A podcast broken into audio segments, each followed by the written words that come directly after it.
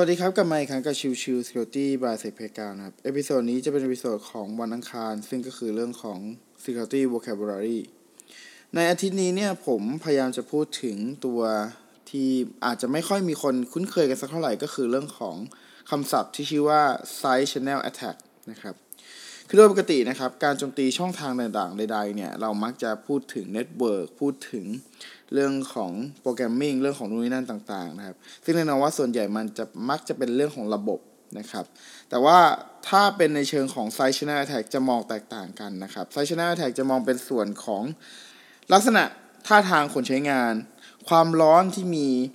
ในการพิมพ์ไปที่คีย์บอร์ด ลักษณะของ การแพร่กระแสไฟฟ้าออกมาจากตัวอุปกรณ์ ในระหว่างการรับข้อมูลจากผู้ใช้งาน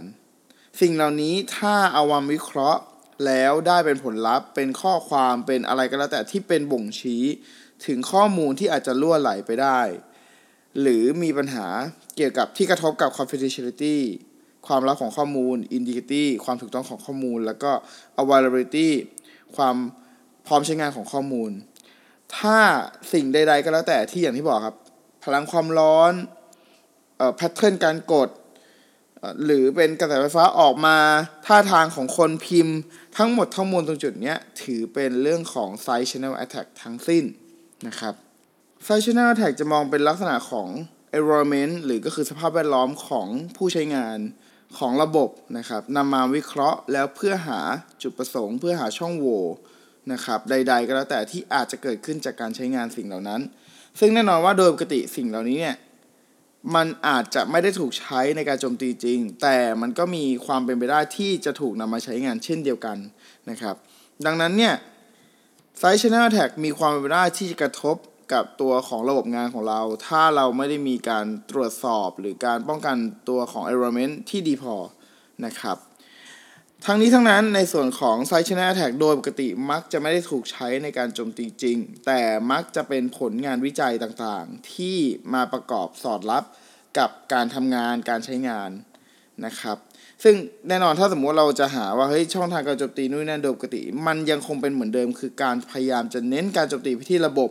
การเปิดไฟล์ การโจมตีไปที่ Input ของตัว System หรือใดๆก็แล้วแต่นะครับ แต่ก็มีบางองค์กรที่ ผมได้ยินมาแล้วผมทราบมาว่ามีความพยายามในการป้องกันการโจมตี Side Channel Attack โดยการกันผู้ใช้งานออกมาจากสภาพแวดล้อมใดๆก็แล้วแต่ที่อาจจะเกิด Side Channel Attack นะครับ คืออย่างเช่นสมมุติว่าถ้าสมมุติว่าเฮ้ยตัวของ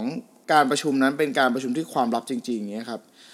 บางบริษัทถึงขั้นต้องบอกว่าตัวของผู้เข้าร่วมประชุม ใดๆก็แล้วแต่ที่จะเข้าร่วมประชุมในประชุมนั้นเนี่ยจะต้องมีการถ่ายวิดีโอรอบห้องให้ดูก่อนว่า เขาอยู่ในห้องที่เป็นห้องปิดจริง ๆ แล้วต้องอยู่คนเดียวจริง ๆ แล้วก็ปิดประตูหน้าต่างอะไรเรียบร้อยทั้งหมดก่อนที่จะเริ่มการประชุม ไม่งั้นจะไม่มีการประชุมเกิดขึ้น อย่างนี้ก็มีเช่นเดียวกันนะครับ ดังนั้นเนี่ยการจะบอกว่าตัวของ Side Channel Attack เป็นแค่ผลงานวิจัยมันก็คงไม่ใช่นะเพราะว่าจริงๆแล้วเนี่ยมันก็มีความเป็นได้ที่อาจจะเกิดขึ้นในเรื่องของ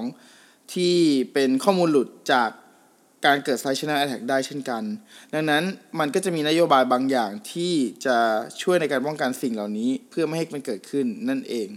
นะครับ